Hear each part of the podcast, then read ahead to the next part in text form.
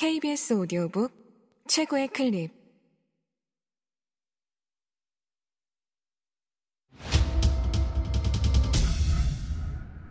케이비에스 오디오북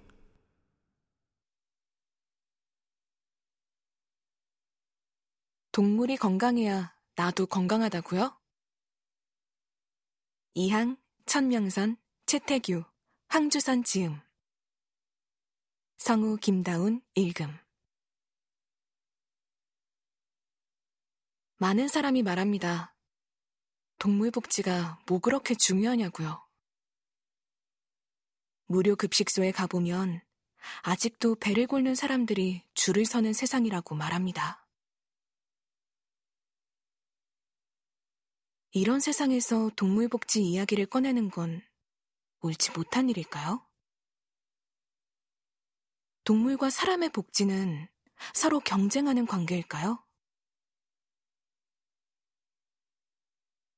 동물에게 좋은 먹이를 주고 편하게 쉴 수 있는 공간만 제공해주면 그만이라고 생각하는 사람들도 있습니다. 그러면 우리 인간이 더 건강한 축산식품을 얻을 수 있을 테고, 그런 의미에서 동물에게도 복지가 필요하다고 여기는 것이죠. 우리가 동물 복지를 두고 의논할 수 있는 이야기거리는 이게 전부일까요?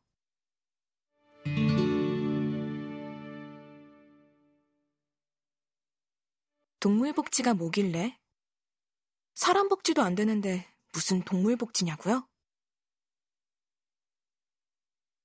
결식아동에게 쓰려고 했던 돈을 달걀 복지에 쓴다고 하면 몇 명이나 찬성할까요? 유기동물을 보호하기 위해 수십억 원을 들여 보호소를 짓는다면 몇백만 원의 치료비가 없어서 병들어 죽는 사람들에게 죄를 짓는 것일까요? 이런 질문들에 대답하기 위해서는 복잡한 윤리적 고려와 사회적 합의가 필요합니다.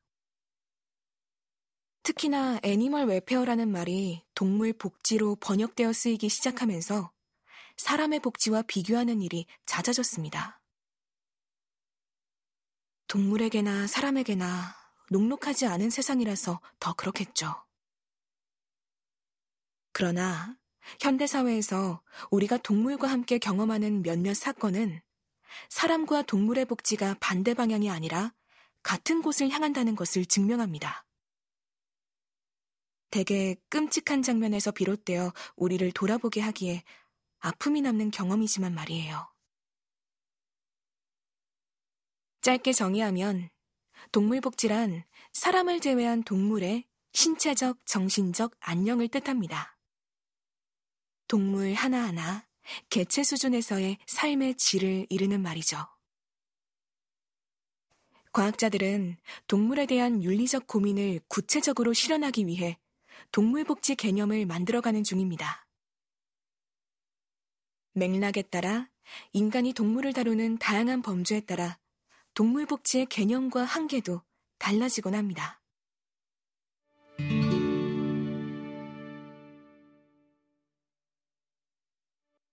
동물과 관계없이 사는 사람이 있을까? 이 장에서는 범위를 좁혀 농장동물의 복지를 다루겠습니다. 농장에서 살아가는 동물들의 삶의 질은 어떤 조건과 연결되어 있을까요? 미국의 과학자 데이비드 프레이저는 천구백구십칠 년 애니멀 웰페어지에 발표한 논문에서 대중이 농장동물의 복지에 있어 가장 중요하다고 생각하는 질문 세 가지를 다음과 같이 정리했어요.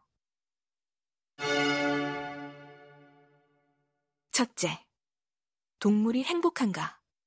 아니면 통증이나 바람직하지 않은 감정으로 고통받는가? 둘째, 동물이 건강하고 잘 생산하는가?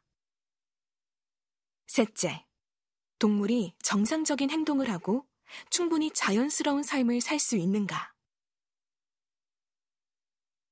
동물복지 전문가나 생태학자가 아니어도 떠올릴 수 있는 질문들입니다. 여러분 중에도 머릿속에 비슷한 물음표가 떠오른 사람이 있을 거예요. 이런 질문은 동물복지의 공식적인 정의와도 들어맞습니다. 세계 동물보건기구에서는 동물복지를 다음과 같이 규정합니다. 건강하고 편안하며 영양상태가 좋고 안정되고 내재적 행동, 진화 과정을 통해 태어날 때부터 욕구를 느끼는 행동을 표현할 수 있고 통증, 공포, 스트레스와 같은 불편함으로부터 고통받지 않는 상태라고 말이죠. 동물의 편안함이나 위태로움을 염려하는 마음은 동물복지라는 개념이 생겨나기 훨씬 전인 고대에도 존재했어요. 일찍이 불교에서는 동물과 인간이 서로의 모습으로 돌고 돌며 다시 태어난다는 가르침을 전해왔죠. 지금은 우리가 인간의 모습이지만 과거에는 동물이었을 수 있다는 생각이죠. 속세에는 신자들이 지켜야 하는 오 개 중 첫 번째가 불살생으로 인간이나 동물 모두 죽이지 말라고 당부했습니다. 동물을 괴롭게 하는 일에 얽혀있지 않은 대부분의 사람들은 쉽게 그리고 자연스럽게 이런 생각에 동의합니다. 그런데 동물과 이해관계가 없는 사람이 있느냐 하면 그렇지도 않습니다. 많은 사람들이 고기를 먹거나 반려동물을 기름으로써 동물과 관계를 맺고 동물을 통해 얻는 이익과 손해를 가늠합니다. 고기를 먹던 사람에게 동물 복지를 위해 고기를 먹지 말라고 하면 대개는 반발심을 일으키겠죠? 여러 맥락에서 다양한 집단에 속한 사람들은 저마다 자신이 생각하는 동물복지가 전부인 양 이야기하곤 합니다. 사회에 새롭게 등장해 제도적으로 아직 정확하게 규정되지 않은 말들이 흔히 겪는 과정이죠.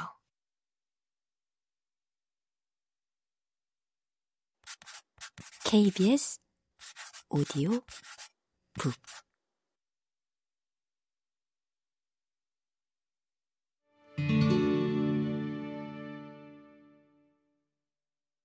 누구를 위한 체험, 축제, 복지일까?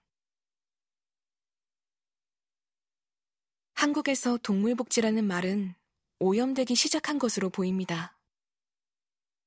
말의 오염은 무지의 바탕을 두고 일어나죠. 이윤을 만들려는 의도와 함께 시작되는 경우가 많고요. 동물로 장사를 하는 사람들이 동물복지라는 말을 차지하는 현상이 곳곳에서 눈에 띕니다. 조금 더 자세히 설명해 볼게요. 나라에서 동물복지 농장 인증제도를 만든 의도는 나쁘지 않아요. 그런데 동물복지를 실현하지 않는 곳에서 제도의 허술함을 이용하기도 하죠.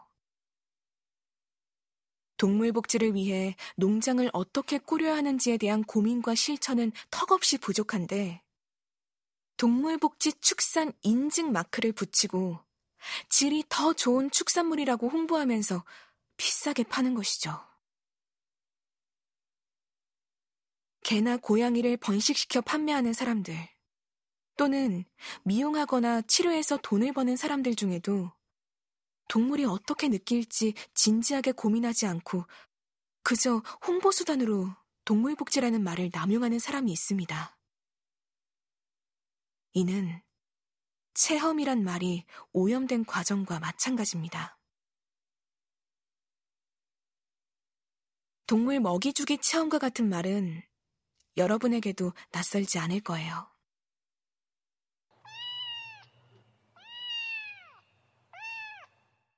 고양이 카페나 강아지 카페처럼 우리에게 친근한 동물을 구경하고 만질 수 있는 장소에 가봤을 수도 있고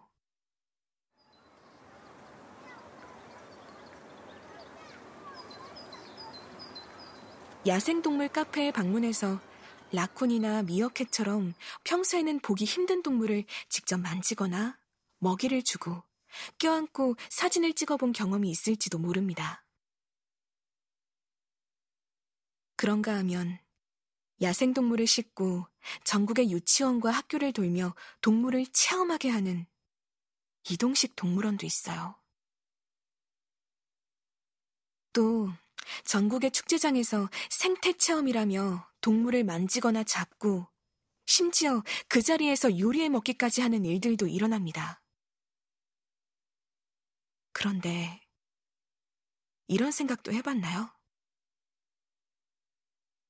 우리가 체험을 한다는 이유로 동물을 만지며 신기해하고 즐거워할 때 그런 경험이 정작 동물들에게는 어떤 상황일지 말이에요. 너무 흔하게 일어나는 일이라 또는 생활 속에서 자연스럽게 겪는 일이라 미처 고민해보지 못했을 수도 있어요. 하지만 이러한 행위는 학습과 경험이라는 그럴듯한 이름 아래 동물 학대라는 진실을 가리고 있습니다. 산천어 축제에서는 산천어라는 동물과 공존하는 방법을 안내하지 않습니다. 직접 동물을 잡고 죽이고 현장에서 요리에 맛보는 순서가 이어지죠. 차가운 물에 사는 산천어 같은 물고기들은 사람의 체온이 닿을 때 화상을 입고 통증을 느껴요.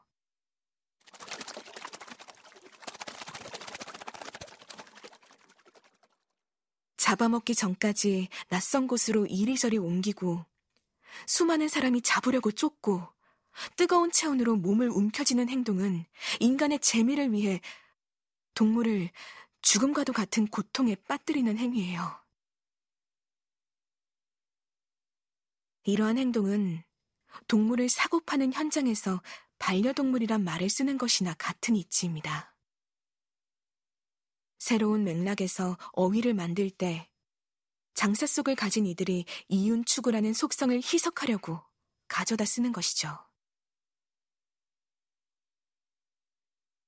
동물복지라는 말도 그렇습니다. 동물을 번식시켜 파는 곳을 만들기 위해 대규모 토건 사업을 하면서 동물복지라는 말을 갖다 붙이는 경우도 있어요.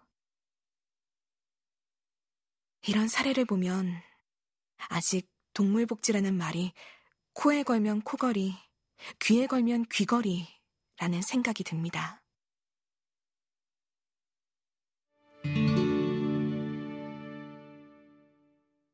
동물복지에 대해 고민하는 사람들, 동물의 생각과 마음을 알 수 있다면 동물도 인간처럼 통증과 고통을 느낀다는 사실은 전통적인 동물복지의 뿌리가 되었습니다. 우리가 느끼는 부정적 감각과 감정이 얼마나 끔찍한지 알기에 만약 동물도 비슷하게 느낀다면 인간이 동물을 다룰 때 조심할 필요가 생기니까요. 빅토리아 시대의 유럽 과학자들은 전 세계 식민지의 동물을 수집하고 해부하고 관찰하면서 동물과 인간이 얼마나 비슷한지 알아내기 시작했어요. 그리고 동물학과 생물학, 박물학이 발달하면서 동물과 인간이 생물학적으로 서로 얼마나 비슷한지 차츰 드러나기 시작하자 예민하게 영감을 받은 철학자들이 있었죠. 대표적 공리주의 철학자 제러미 벤덤은 천칠백팔십구 년에 출판한 도덕과 이법의 원리서설이란 책에서 중요한 것은 그들이 사유할 수 있는가도 아니고 그들이 말할 수 있는가도 아니다. 그들이 고통을 느낄 수 있느냐이다. 라고 말했어요.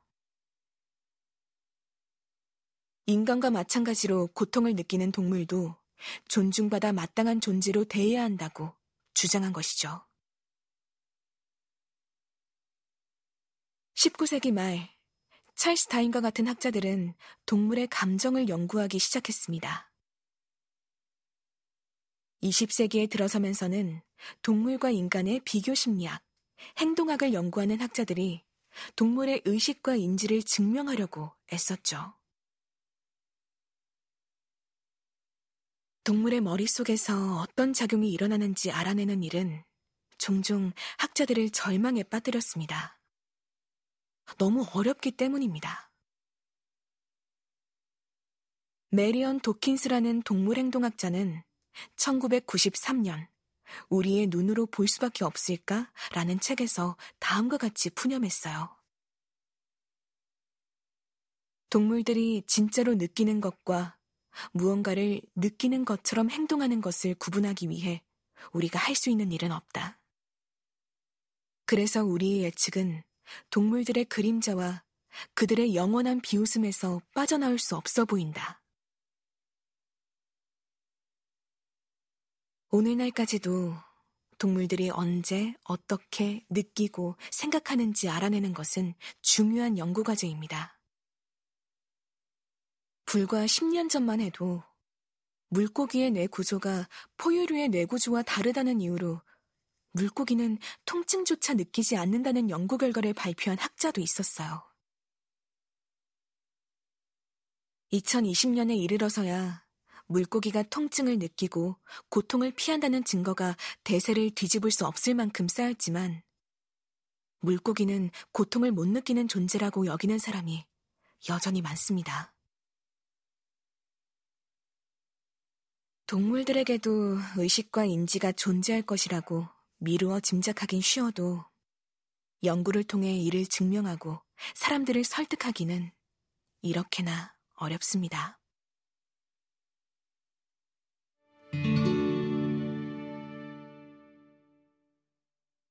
동물 행동학, 동물 복지를 측정하는 도구로 발돋움하다. 가장 직관적이면서도 정확하게 동물의 생각과 마음을 짐작하는 방법은 동물의 행동을 분석하는 것이에요. 특히 동물 행동학은 동물 복지를 감안해 동물의 고통을 측정하는 가장 좋은 방법이기도 합니다. 동물의 정상적이고 자연스러운 행동을 정리해서 비정상적이고 부자연스러운 행동이 나타날 때를 포착하는 거예요. 그걸 인간이 어떻게 구분할 수 있느냐고요? 맞아요. 쉽지 않습니다. 정상 행동과 자연스러운 행동을 규정하는 건 역시 단순하지 않아요. 정상 행동은 일반적으로 동물이 정상적인 기능을 통해 드러내는 행동인가로 판단합니다. 자연스러운 행동은 진화를 통해 동물이 하게 된 행동을 말해요. 가축을 예로 들면 먼 조상인 야생동물이 본래 가지고 있어서 선천적으로 나타나는 종 특이성 행동이 가축화 과정에서도 남아있는 경우까지 아우르죠. 동물행동학에서 사용하는 전문 용어라서 좀 어렵게 느껴질 수도 있겠네요. 연구가 이어지고 있지만 물론 헷갈리는 경우가 많습니다. 쳇바퀴를 굴리는 다람쥐를 예로 들어볼게요.